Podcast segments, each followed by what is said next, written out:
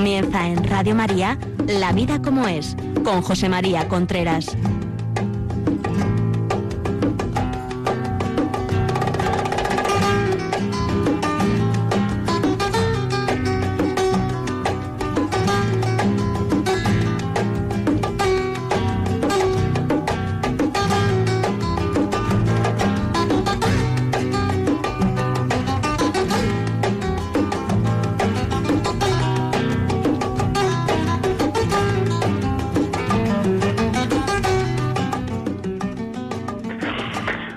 Amigos, buenos días. Aquí estamos nuevamente en La Vida como es, el programa que semanalmente llega a ustedes a través de Radio María. Son las once y un minuto de la mañana, las diez y un minuto en Canarias. Les habla José María Contreras.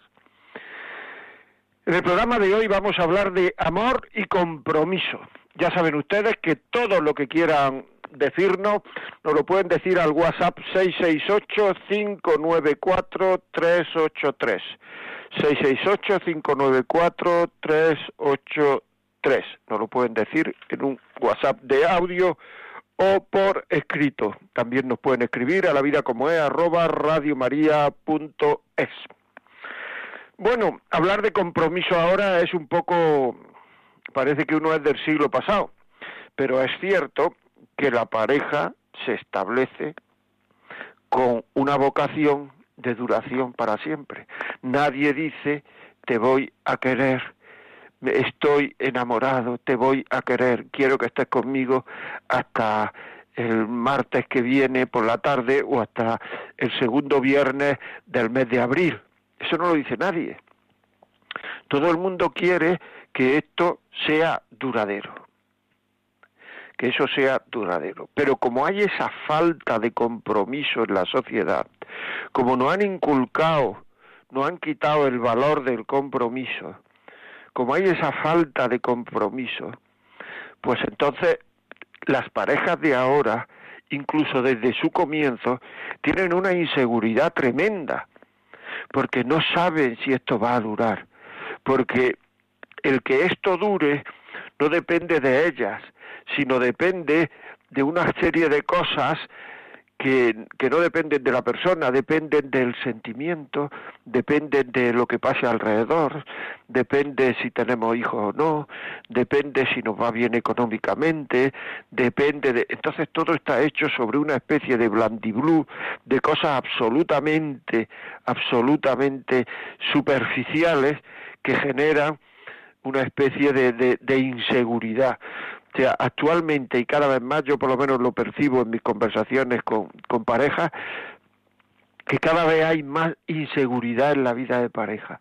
Cada vez se sabe menos lo que piensa el otro.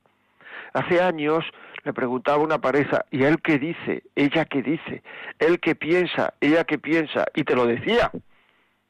Pero es que ahora, en la mayoría de los casos, cuando vienen a verte, cuando hay alguna dificultad, y él que piensa, no lo sé es que no sé, pero esto lo habéis hecho vosotros para toda la vida, esto es que no lo sé. Es tremendo de verdad.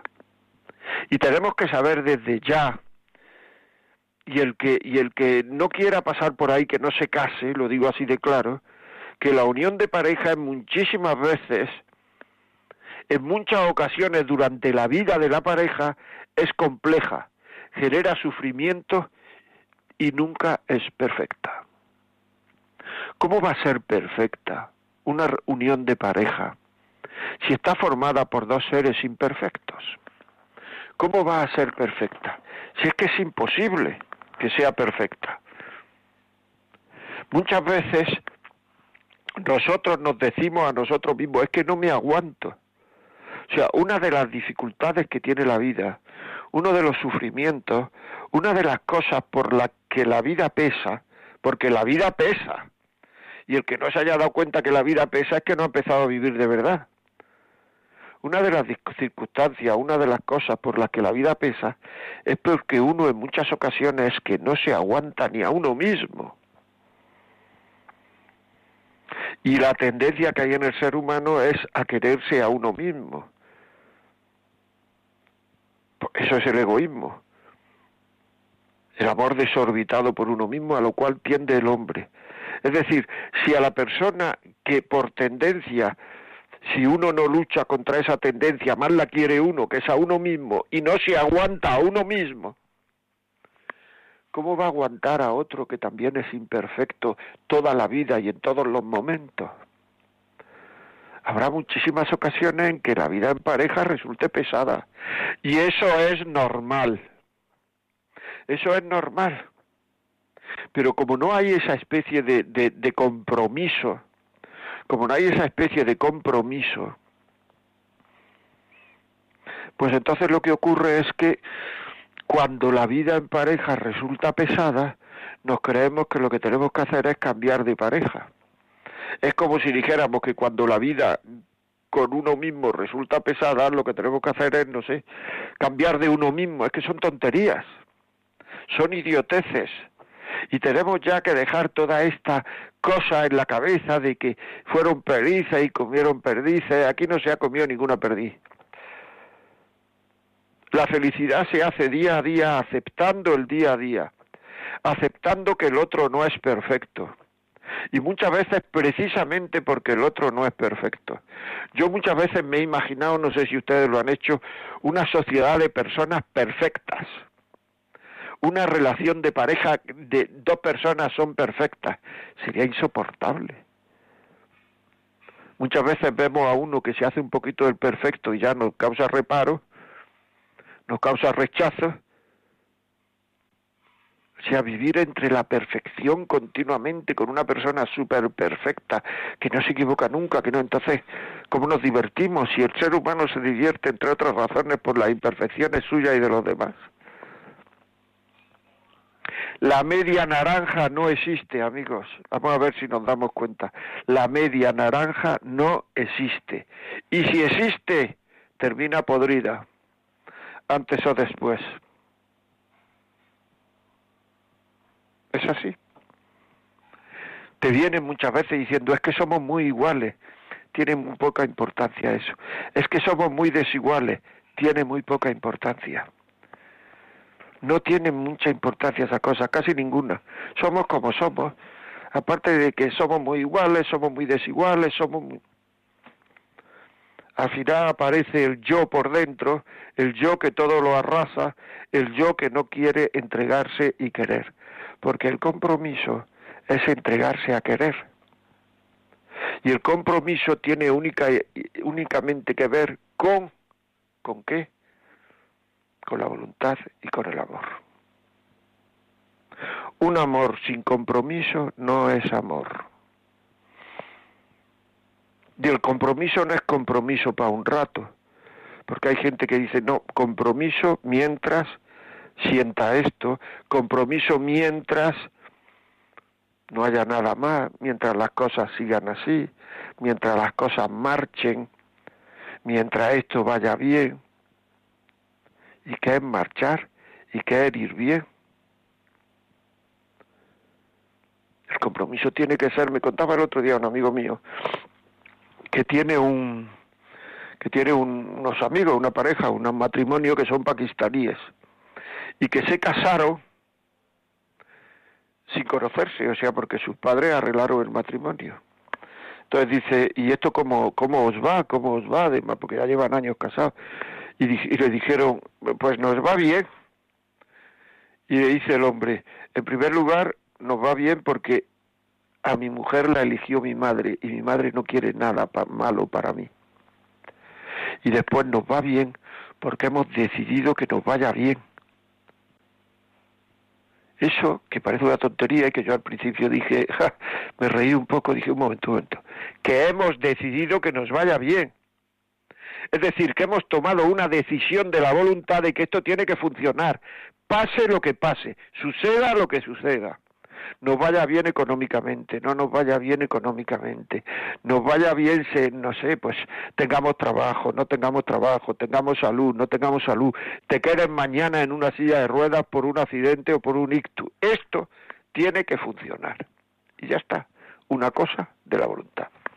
Porque el amor es voluntad de amar. El querer querer ya es amar. Y el amor es voluntad de amar. Los niños chicos, los bebés no aman porque no tienen voluntad. Puede tener apego, pero no aman. las personas mayores, las personas con la cabeza perdida, las personas con Alzheimer, no aman, pueden tener apego a la persona que los cuida, pero no aman, porque no tienen voluntad. Cuando uno tiene voluntad, los amores le alegran. Mi padre murió con 95 años y tenía hacía un, dos o tres años que tenía Alzheimer. Tengo un hermano que vive fuera de España y vino, lógicamente. Y cuando lo vio mi padre, no se alegró nada, o sea, como si viviera en su casa. ¿Por qué? Porque no hay voluntad. Si no hay voluntad no puede haber amor, puede haber apego, puede haber habido amor pasado, pero no hay voluntad. Lo que hace que amemos es la voluntad de amar, la voluntad aunque cueste, aunque no sintamos nada. Yo quiero querer y eso ya es querer. Es así. Pero cuando el amor depende de mi sentimiento, pero tú mandas en tu sentimiento, ¿cómo puedes controlar, cómo puedes comprometerte a querer a otra persona y que ese compromiso dependa del sentimiento de que si tengo un buen estado de ánimo o malo acerca de ella, pero si eso no depende de ti, si te hacen un análisis de sangre y sale regular ya te baja el ánimo, si un día duermes más y te baja el ánimo, si te dan una mala noticia y te baja el ánimo, si pierdes el trabajo, si, si, si, sí, sí, sí, sí, y te baja el ánimo. ¿Cómo puedes coger y comprometerte en función de eso, que es una veleta? Sentimiento es una veleta, depende de para dónde vaya el, el viento. ¿Cómo te puedes comprometer en función de lo que pase? Cuando uno compromete su amor en función del entorno, de lo que pase, le ha pegado una puñalada al amor. Porque yo no soy dueño de lo que me pase. Y el hecho de que yo esté casado quiere decir que no estoy vacunado, estoy casado pero no vacunado contra el desamor. Es decir, que a mí me siguen gustando las, las otras personas, en mi caso las otras mujeres, me siguen gustando, me siguen atrayendo, me siguen, siguen tirando de mí, me siguen... Todo eso es normal. Es, no es normal, es normalísimo. Y los sentimientos se me pueden alertar con otras personas, se me pueden poner emocionados con otras personas, y en cambio con la que yo le he prometido amor, a lo mejor hay un tiempo que no funciona, que no siento nada, que no siento nada positivo, pero todo eso, todo eso es normal porque la vida es así. Las emociones, los sentimientos no duran de por vida. A uno le toca el gordo de Navidad y no está emocionado ya toda la vida, está emocionado un tiempo y luego a lo mejor pues eh, pues pues es el no saber cómo repartirlo, el no saber cómo hacer, no saber qué hacer con él, le causa problemas y bajones. Pero es que la vida es así. Eso es la vida. Entonces tú te casas de por vida y la vida tiene las consecuencias que tiene la vida, las cosas que pasan en la vida.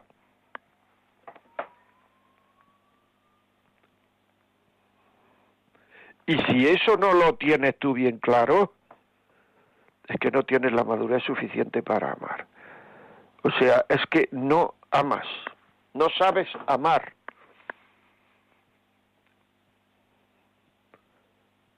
El que no quiera tener dolores, tenga la vida entera libre de amores. Es que el amor genera sufrimiento en muchos casos. ¿A ti no te ha generado sufrimiento un hijo? ¿A ti? ¿Por qué? Porque lo quieres. Pues la relación de pareja hay sufrimiento. Es que la relación de pareja eh, no es como el amor de un hijo, precisamente por eso. Ni la relación de pareja, ni la relación con Dios, ni la relación con el trabajo. Como he dicho muchas veces, son amores que se pueden perder. Hay gente que cree mucho y ha dejado de creer. ¿Por qué? Porque se ha descuidado en el amor. Hay gente que cree en Dios y ha dejado de, de querer porque se ha descuidado en el amor.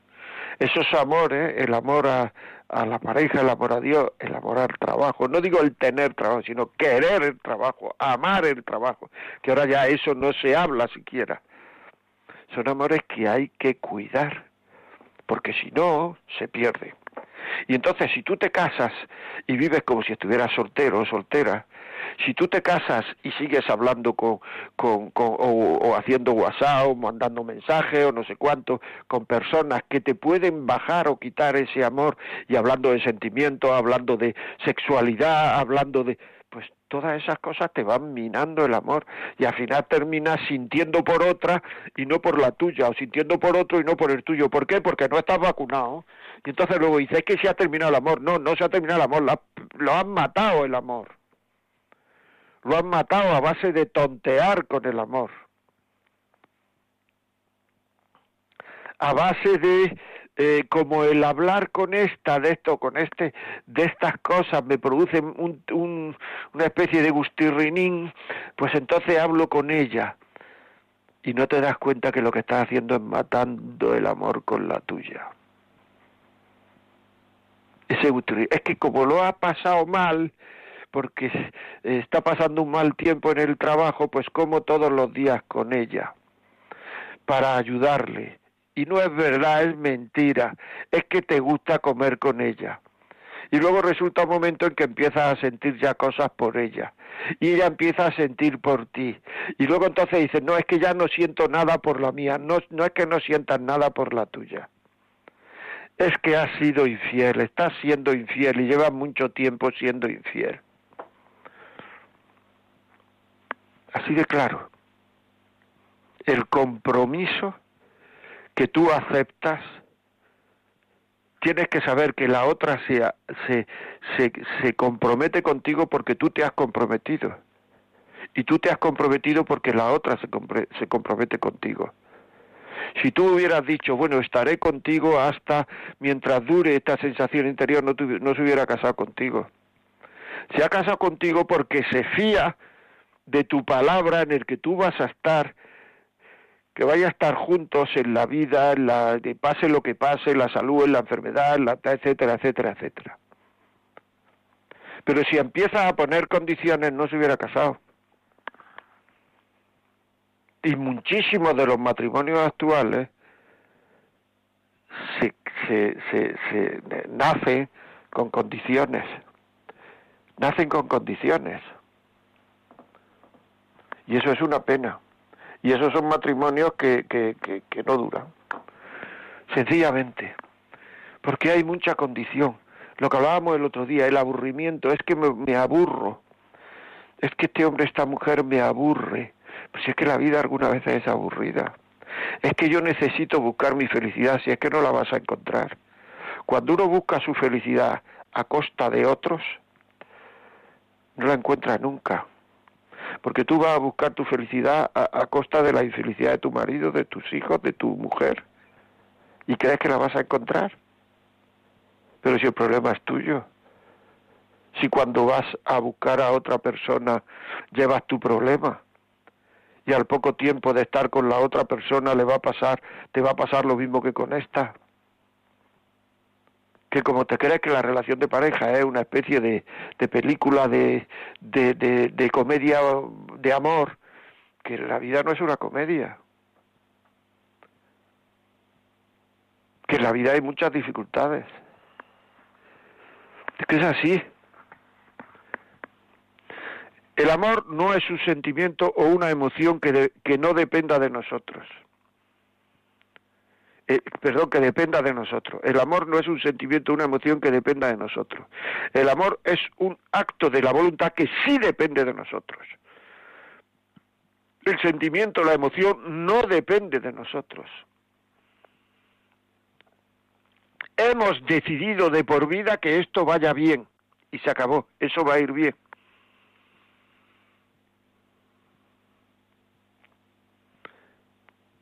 La media naranja, como he dicho antes, no existe y si existe, se pudre.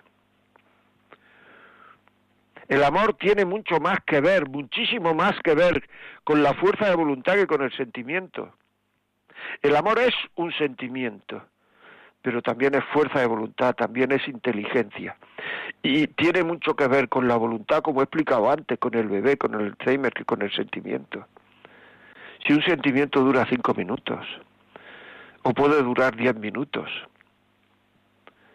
Te dan una alegría, pero luego te da una tristeza más grande y ya te ha cambiado el estado de ánimo. Y muchas veces las relaciones de pareja dependen del estado de ánimo de los dos. Y entonces muchas veces decimos que la pareja va mal porque nuestro estado de ánimo eh, eh, va mal o va bien o es negativo o es positivo y el estado de ánimo no tiene nada que ver con el matrimonio. El estado de ánimo muchas veces tiene que ver con los defectos del otro. El estado de ánimo tiene que ver con que el otro o la otra no se han propuesto querer. Porque el otro o la otra están mirando para afuera porque el otro o la otra están mirando todo el día el WhatsApp, el, móvil y están todos los días echándose mensajitos con quien no deben. De eso depende muchas veces el estado de ánimo. ¿Cuántas veces le has dicho a tu mujer o a tu marido te quiero en los últimos días? ¿Cuántas veces le has quitado un trabajo? ¿Cuánta, un trabajo que le cuesta y lo has hecho tú? ¿Cuántas veces te has sacrificado por darle gusto en algo?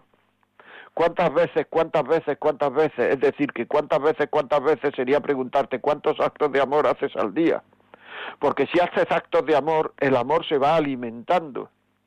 Pero si tu vida consiste en pasarlo tú bien, y esa es la gran causa desde mi punto de vista, de que no haya niños, de que no haya... O sea, ¿ustedes creen que de verdad una persona, una pareja se anima a tener un niño porque le han bajado el ticket del, del, del, autobús o porque va a una tienda y por tener hijos le hacen un, un descuento del 10%, ¿usted cree que se anima? El gran problema de fondo que hay en la sociedad actual y por el que no se tienen niños es porque la gente no confía en el amor, no confía en el amor del otro, no confía en que el otro lo vaya a querer o la otra para toda la vida.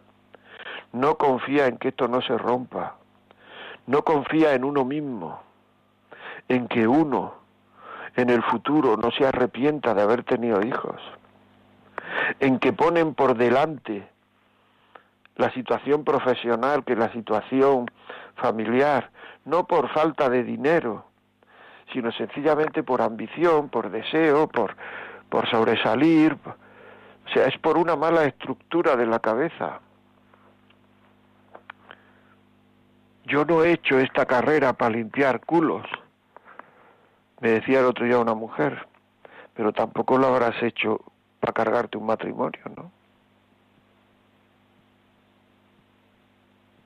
El otro día Nadal, que tan, que tan ejemplo de muchas cosas, cuando lo eliminaron del, del,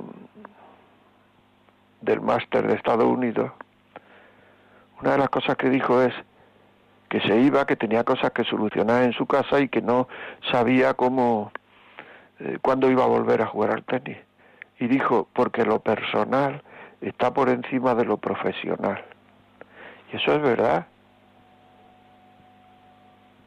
O sea, yo te quiero, pero si puedo llegar a ser jefe de, departamento, pues eh, voy a preferir ser jefe de departamento que estar contigo y entonces me voy a ir a otra ciudad, poniendo en peligro el matrimonio, la educación de los hijos. Porque si me quedo en esta ciudad, hombre, dinero para vivir, sí, pero a lo mejor no llego a jefe de departamento. ¿Y qué pasa por llegar a jefe de departamento? O por no llegar, pero lo digo de verdad.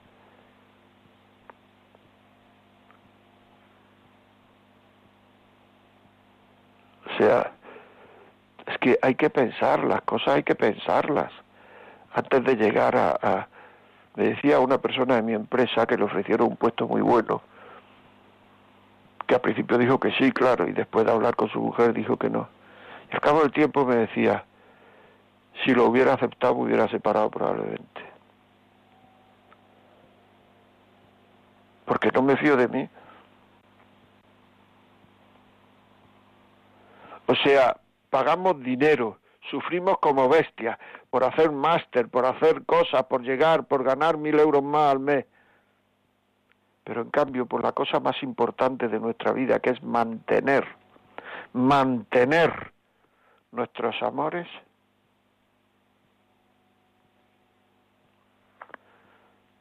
El otro día me dijo un gran empresario que tiene mucho dinero,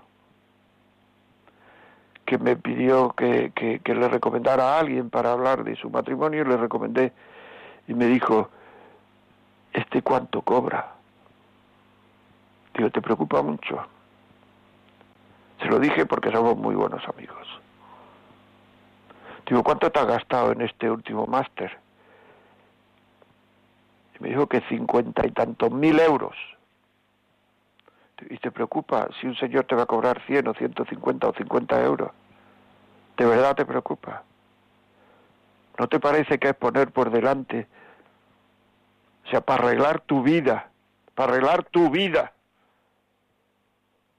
pones pegas de 100 euros y para intentar no perder tu puesto de trabajo te gastas cincuenta y tantos mil euros en un máster. Y es que uno de vez en cuando habrá que hacerse, tendrá que hacerse la pregunta, ¿yo para qué vivo? ¿Yo para qué vivo? ¿Yo para qué vivo? ¿Cuáles son las prioridades de mi vida? Todo eso es muy importante, muy importante.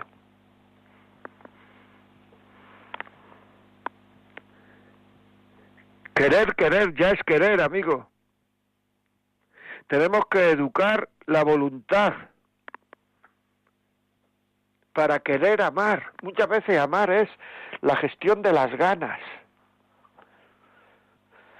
porque muchas de las cosas que, de los actos de desamor que hacemos durante el día, es porque no tengo ganas. Y muchas veces la falta de actos de amor con la otra, con el otro, es porque me cuesta trabajo, no tengo ganas. Pero en cambio, por hacerle la pelota al jefe, las ganas ya no las pensamos, porque creemos que el bien que vamos a obtener es tremendo y nos sacrificamos de una manera tremenda. Pero en cambio, por querer a nuestros hijos, a nuestra mujer, a nuestro marido, no entran enseguida la falta de ganas. Otra de las cosas que rompe es la incompatibilidad de caracteres. Pero si yo, salvo caso de enfermedad, no he visto nunca incompatibilidad de caracteres. Lo que sí he visto mucho es incompatibilidad de egoísmos. Eso sí lo he visto bastante. Ella quiere ir al corte inglés, yo quiero ver el partido. Ella quiere porque se vaya y yo me quedo, que haga y yo hago. Nos hemos comprado dos televisiones y vemos la televisión cada uno en un cuarto, porque ella quiere ver esto y yo lo otro, todo, cosas que separan, porque no soy capaz de ceder a sus gustos, de ceder a lo que ella le hace feliz, porque ella quiere ver eso conmigo al lado. Yo no, o sea, son cosas, incompatibilidad, egoísmos. O sea, es que la, la, la, la, incompatibilidad de carácter es algo enfermedad que no existe. Las personas que se aman a largo plazo, esa gente que, porque antes uno se, se echaba novia, se casaba se, y, y veía una pareja de viejecitos de la mano y decía, uy, cuando nosotros lleguemos a ser como eso, y lo decía con una ilusión tremenda, ahora no se dice eso, ¿por qué? Porque falta fe y esperanza, falta fe y esperanza en el amor. Porque este que llevo al lado o esta que llevo al lado no es capaz de sacrificarse por mí. Y porque yo no soy capaz de sacrificarme por ella. Así de claro. Porque las personas que se aman a largo plazo lo hacen porque han decidido quererse, porque han decidido hacer todo lo posible por seguir amándose y al final se quiere. Y se quieren de verdad. Y se quieren tanto que muchas veces no son capaces de sobreponer su vida a la muerte del otro. Y ahí ya no hay sexo, ahí ya no hay ni belleza muchas veces. Ahí lo que hay es amor.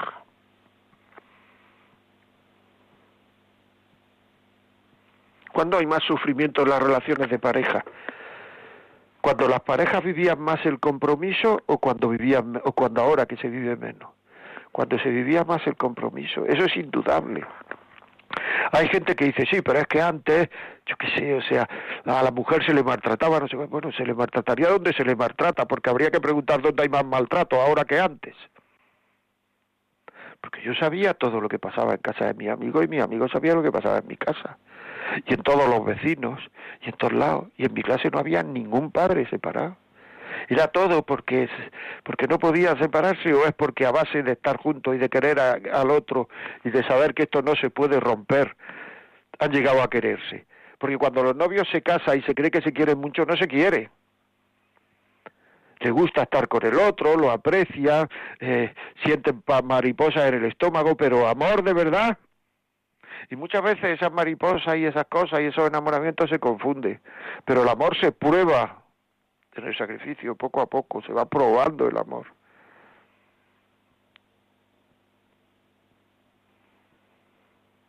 Y ahora, pues, ¿ahora qué?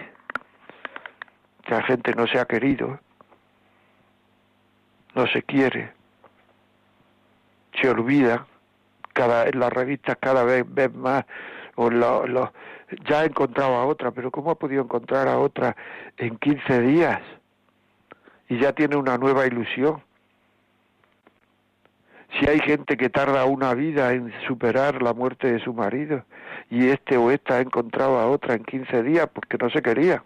Si es que está clarísimo. Si es que está clarísimo.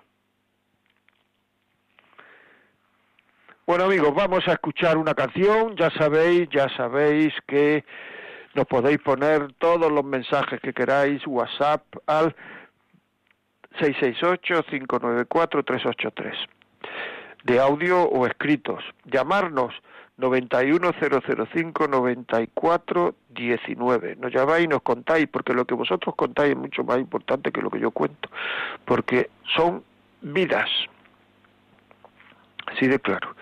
Si este programa pensáis que le puede servir a alguien, qué bueno que fulanito, fulanita lo oyera esto, llamar al 91 822 8010, 91 822 8010 y lo mandamos a casa. Pues nada, la canción se llama Injures de Jackson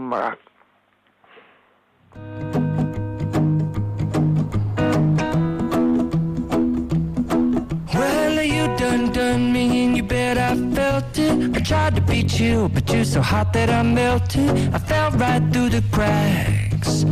Now I'm trying to get back. Before the cool done run out, I'll be giving it my best. This and nothing's gonna stop me but divine intervention. I reckon it's again my turn to win some or learn some, but I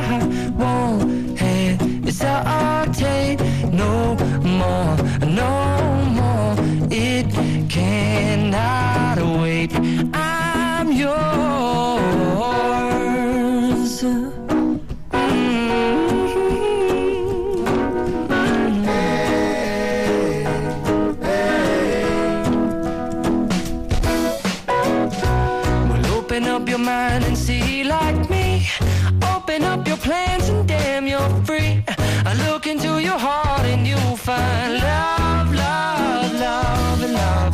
Listen to the music of the moment, people dance and sing. We're just one big family, and it's our God-forsaken right to be loved, love, love, love, love.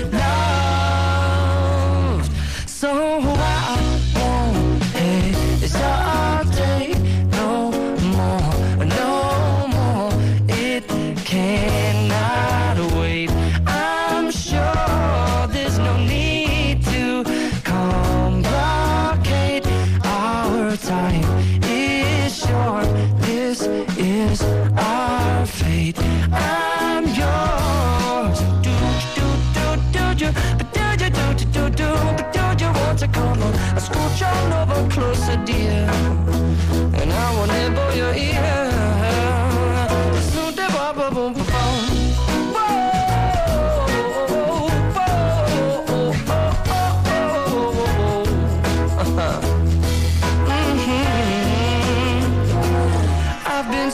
Way too long checking my tongue in the mirror and bending over backwards just to try to see it clearer. But my breath fogged up the glass, and so I drew a new face and I laughed. I guess what I'll be saying is there ain't no better reason to rid yourself of vanities and just go with the seasons. It's what we aim to do. Our name is our virtue, but I won't hesitate no more, no more. It cannot wait. I'm yours. Continuamos aquí, amigos. Estamos en La Vida como es y les habla José María Contreras. Estamos hablando de amor y compromiso. Amor y compromiso. Llamen, pongan nuestros un WhatsApp 668-668-594-383, 668-594-383, o al 91-005-9419 nos pueden llamar directamente y contarnos su historia. Si este programa cree que le puede servir para algo, 91-822-8010. Y nos pueden escribir a la vida como es arroba radiomaria.es. Eh, Rocío, buenos días. Muy buenos días, José María. Muchas felicidades. Rocío acaba de reincorporarse porque ha sido mamá. Muchas felicidades, Rocío. Pues muchísimas gracias. Eh, ¿Puedes ponernos algún audio? Sí, nos ha llegado un audio de WhatsApp. Vamos a escuchar.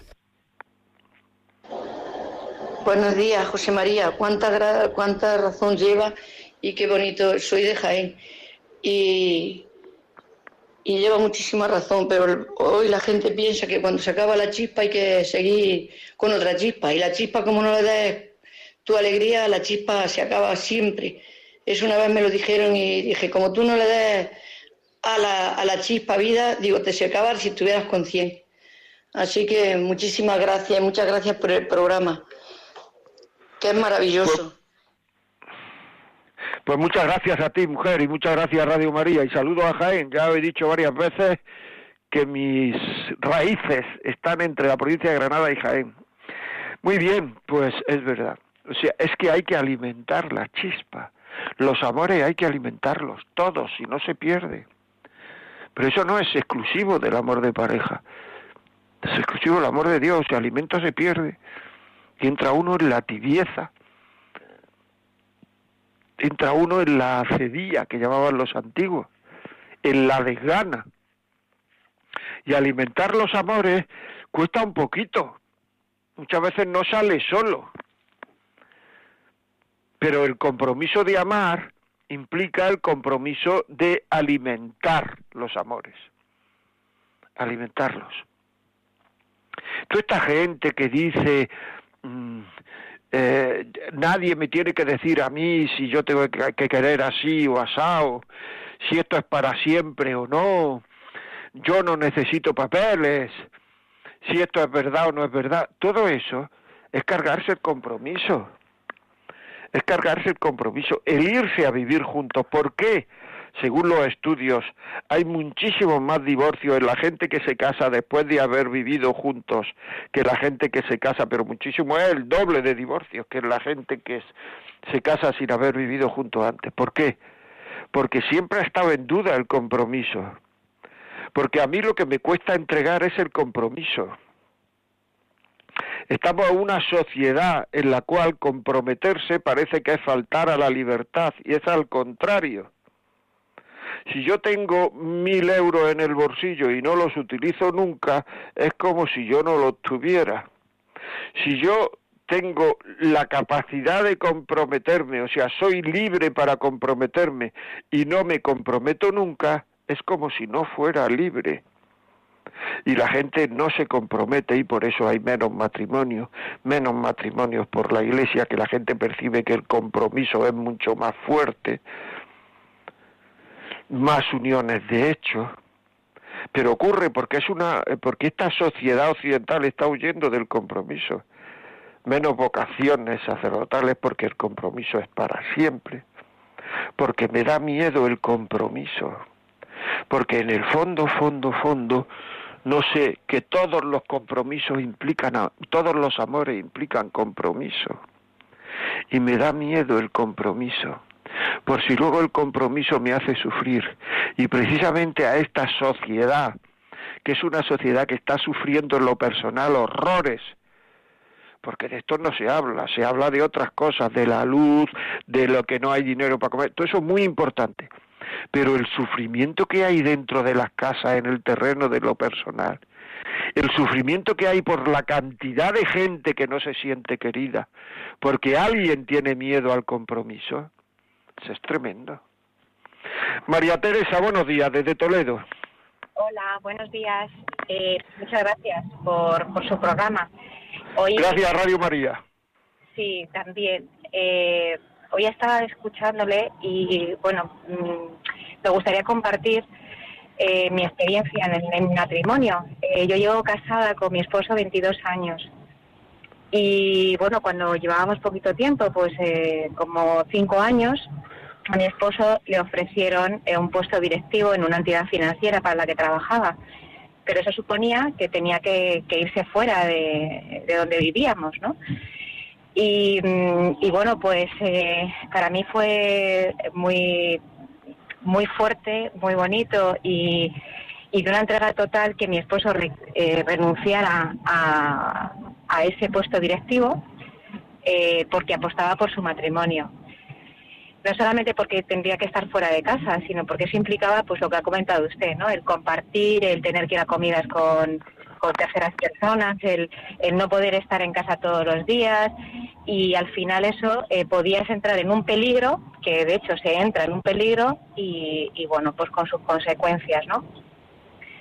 Esa situación que en ese momento, bueno, pues para nosotros fue complicada y tomar la decisión y demás, porque en fin, claro, te lo ponen todo tan estupendo, su puesto directivo, donde vas a ganar tal, donde tienes una proyección y demás, ¿no?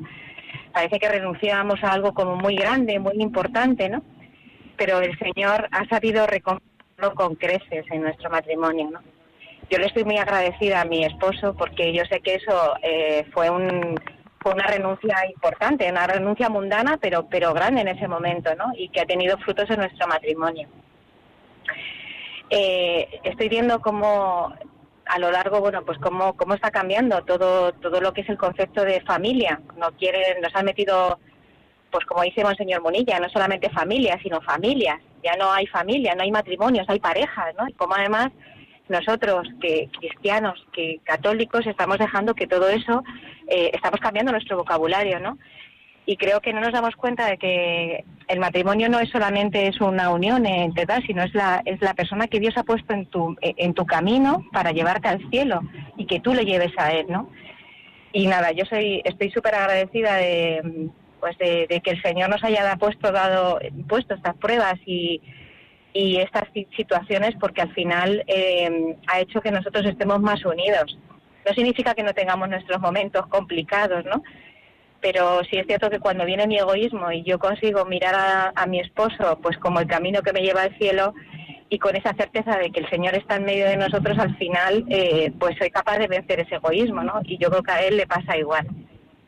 Nada más que muy, muy agradecida por, por haberme dejado dar este testimonio y muchísimas gracias por, pues, por su trabajo, por Radio María y, y gracias a la Virgen por hacer posible todo, todo esto. Pues muy bien, muchísimas gracias. Gracias a ti, María Teresa. Qué bonito testimonio. Es así.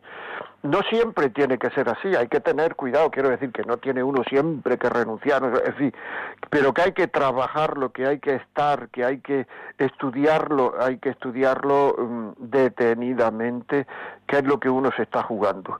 Y a lo mejor uno puede asustar, pero en el momento que uno empiece a jugarse cosas, cerrar.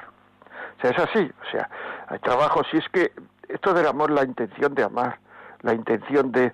Yo me acuerdo que, que en el trabajo muchas veces pues eh, teníamos que hacer viajes, pero luego después de cenar, a lo mejor porque era una cena de trabajo, pues no era lo mismo los que se iban a una discoteca que los que se iban al hotel.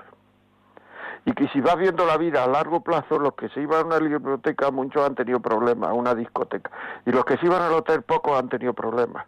¿Por qué? Porque están peleando sus amores están queriendo cada vez amar más.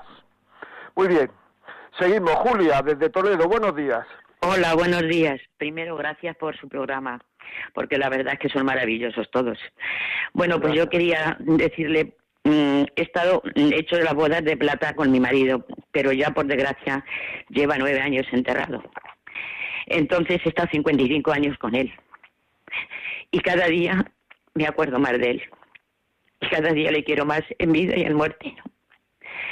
Y he sido una, una familia feliz, he tenido mis cosas como todo el mundo, estoy emocionada. Y nos hemos llevado muy bien, nos hemos querido con mis dos hijas y daría mi vida entera volverle a tener con él. Si volviera a la vida, me volvería a casar con mi marido. Entonces, es tan triste cuando ves estas parejas que se dejan, que hoy están con unos, mañana con otros y dices, Dios mío, y yo no te tengo a ti. Entonces, se pasa mal porque estás sola, aunque tienes a tus hijas, tus hijos tienen tu, su vida, pero ya digo, yo volvería a dar la vida por mi marido y me volvería a casar otra vez con él. Entonces, eso es lo que quiero decir, que es el amor es el que tiene que estar ahí, con nuestras dificultades, con nuestras cosas, porque todos los tenemos, somos humanos y somos todos. Pero qué grande es cuando te quieres y cuando te llevas bien. Y yo cada día, con nueve años y un mes hoy que hace, cada día lo llevo peor. Entonces, eso era lo que quería decirle. Pues ofrézcaselo al Señor porque volverá a estar con su marido. ¿Su marido Pues sí. vive? No, no vive a con él. un mes y entonces no vive. Por eso digo que cada día le echo más a deber Sí, que sí vive. y cada sí vive. día Lo que pasa, hable con él, hable con él, que sí vive. Lo que pasa es que ahora usted no lo ve, pero sí vive. Pero, pero que sí vive, que su marido vive. Y eso hay que saberlo. Su marido vive. Hable con él, dígale cosas, pídale cosas. Y dentro de poco, porque en definitiva todo es poco, volverá a estar con él. Muy bien. Seguimos. Muchísimas gracias, Julia. ¿Qué diferencia hay entre un tío que se deja a los 15 días, se olvida, ya le viene otra nueva ilusión? Si es que no hemos dispuesto en esta sociedad, por eso hay tanto sufrimiento. O sea, en las sociedades, cuanto más amor hay, mejor se vive. En las familias, cuanto más amor hay, mejor se vive. En las sociedades, cuanto más amor hay, mejor se vive. Cuanto menos amor hay, menos se vive. A pesar de que todos tenemos problemas, de que todos tenemos dificultades, de que todos tenemos... Es que si no hubiera problemas y dificultades y todas estas cosas, sería hasta difícil quererse. Sería hasta difícil quererse. O sea, si es que, como he dicho antes, en una vida de perfectos terminamos locos perdidos. O sea, si es que... Bueno, vamos a, a- a leer eh, un WhatsApp más, Rocío, por favor. Pues nos han escrito a WhatsApp eh, preguntando qué hacer cuando no se ha trabajado el amor y se llega a una situación de gran indiferencia en el matrimonio. Pedir ayuda, pedir ayuda, pedir ayuda y empezar a trabajarlo, pero pedir ayuda con aquel que no te va a dar la razón y te va a decir sepárate, sino pedir ayuda con aquel que te va a querer ayudar a, querer a tu marido y que a tu marido querer a pedir ayuda, pedir ayuda. Pedimos ayuda para todo en esta vida. Para cuando vamos a comprar un piso, para cuando vamos a hacer una inversión, para cuando le vamos a dar una medicina al niño, preguntamos a los demás, preguntamos al médico para cuando tal, para, para mil cosas. Y en cambio, para lo más importante, no pedimos ayuda. La indiferencia se puede superar. Actúa como si estuvieras enamorado y terminarás enamorado. Pide ayuda, pide ayuda. Y si no sabe a quién pedir ayuda, escríbenos la vida como arroba radiomaria.es y nos dicen que, dónde vive y tal, y procuraremos a lo mejor ahí buscar a alguien que te pueda ayudar. Angelina, buenos días. Buenos días, don Miguel. Eh, eh, Don entre- Miguel, usted- don José María, sin María, don. José María Contreras, dígame. Escuche, que ahora usted cuando dice los teléfonos lo dice muy despacito, que se lo dije yo. Ah, me lo dijo usted. Ah, Sí, yo. Sí, sí. Lo dice, se entiende muy bueno. Yo llamo porque llevo casada 47 años. Y tengo, Enhorabuena. tengo tres hijas, la una no está bien, la pobre. Lo hemos pasado muy mal, pero pero no, no pasado muy mal, pero como somos, a Dios gracias, que muy religiosos, lo llevamos muy bien. Lo llevamos muy bien, marido y yo. Y yo cuando veo esas parejas que se separan y todas esas cosas, lo paso muy mal. Incluso hasta me salen las lágrimas. Tengo una sobrina que está rejuntada, tiene dos hijos, no los ha bautizado. Yo no lo puedo soportar eso, oiga. No se me salen las lágrimas cuando lo oigo, esas cosas tan fuertes, ¿sabe? Mi marido y yo rezamos el rosario todos los días por las tardes, en Radio María, a, a las siete, luego rezamos la misa, después la misa por el mundo, porque está esto muy mal, muy mal. Eso lo quería decir, ¿sabe? Pues hay que tener esperanza. Mire, hay que tener esperanza porque la esperanza es una consecuencia de la fe. Y al final Jesucristo vencerá. Al final Jesucristo saldrá para adelante. Al final, eh, al final ganaremos. Eso lo dice San Pablo, pero es que es así, es la fe que, y la fe es la que nos hace tener esperanza. En este mundo tan desesperanzado, lo que ocurre es que no hay fe. Y entonces la gente no tiene esperanza. Esperanza es ese sustrato que da paz al hombre y que está en el fondo de todas las cosas que ocurren en la vida, las positivas y las negativas, pero hay esa esperanza, porque uno tiene fe en Dios. Porque, como decía San Pablo, si Dios con nosotros, ¿quién contra nosotros? Y Dios está con nosotros. ¿Por qué? Porque intentamos quererle, intentamos agradarle, porque nos sentimos hijos suyos y un buen padre siempre está con sus hijos. Si Dios con nosotros, ¿quién contra nosotros? dice San Pablo. Dios con nosotros, Dios está con nosotros. Y esa esperanza es esa esperanza que falta actualmente en la sociedad, que hay una desesperanza en los amores, una desesperanza en todo. ¿Por qué? Porque no hay fe. Y es así. La gente tiene esperancita y vive de esas esperancitas. A ver si me sale ese trabajo, una esperancita. A ver si me quiere, una esperancita. Algunas veces son esperancitas incluso negativas. A ver si me la digo y me acuesto con esta niña. A ver si no sé cuánto, a ver si no sé qué tiene esperancitas que le ayudan a soportar el día y el calor, pero le, le falta esa esperanza fuerte de saber que pase lo que pase, que ocurra lo que ocurra, Dios está con nosotros. Y como dice San Pablo, Jesucristo hoy, ahora y siempre. Jesucristo es de ahora. Jesucristo no es una figura que pasó, Jesucristo vive y existe ahora y está ahora. Por tanto, esas esperancitas son ridículas. Tenemos que tener una esperanza de fondo de que las cosas van a salir bien, porque todo es para bien. Eso lo dice también San Pablo en otra epístola. Todo es para bien de los que aman a Dios. Todo es para bien de los que aman a Dios. ¿Por qué esa tristeza? ¿Por qué esa desesperanza? ¿Por qué? ¿Por qué? ¿Por qué? Porque es que nos falta cariño, nos falta fe, que pidamos la fe. O sea, los apóstoles del Evangelio le piden al Señor, Señor, aumentanos la fe. O sea, Señor, aumentanos la fe, se lo pide. Pues nos quedamos con esto aunque que yo, que yo no soy cura, que algunas veces me dicen, yo soy padre de tres hijos y tengo algunos nietos. Pero es que la vida es así, la vida de un cristiano, no la vida de... Todo es para bien de los que aman a Dios y Dios con nosotros, ¿quién contra nosotros? Y Jesucristo no es una figura que pasó, vive. Por tanto, optimismo, optimismo. Todas las cosas que pasan, nosotros no lo entendemos, pero es para bien. Amigos, hasta se ha terminado como siempre, qué pena, ¿no? Si queréis mandarnos algo, la vida como es, arroba radiomaria.es. Y hasta el miércoles que viene a las 11 de la mañana, si le dan alguna cita o tiene algo que hacer o tal, no, a las 11 no puedo, tengo la vida como es. Y dígale a sus amigos, a sus, etcétera, que estamos aquí. Si quieren oír el, el podcast de esto, a partir de esta tarde, este programa estará colgado en los podcasts de Radio María. Un saludo amigos y hasta entonces.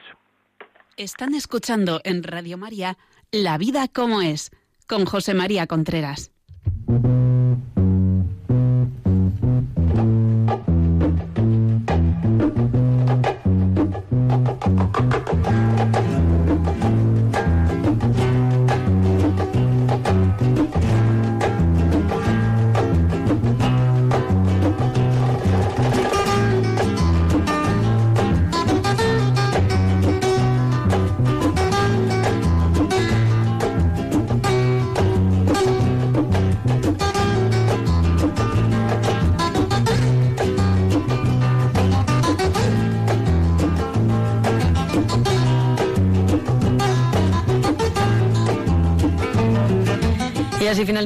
Radio María La vida como es, un programa dirigido por José María Contreras.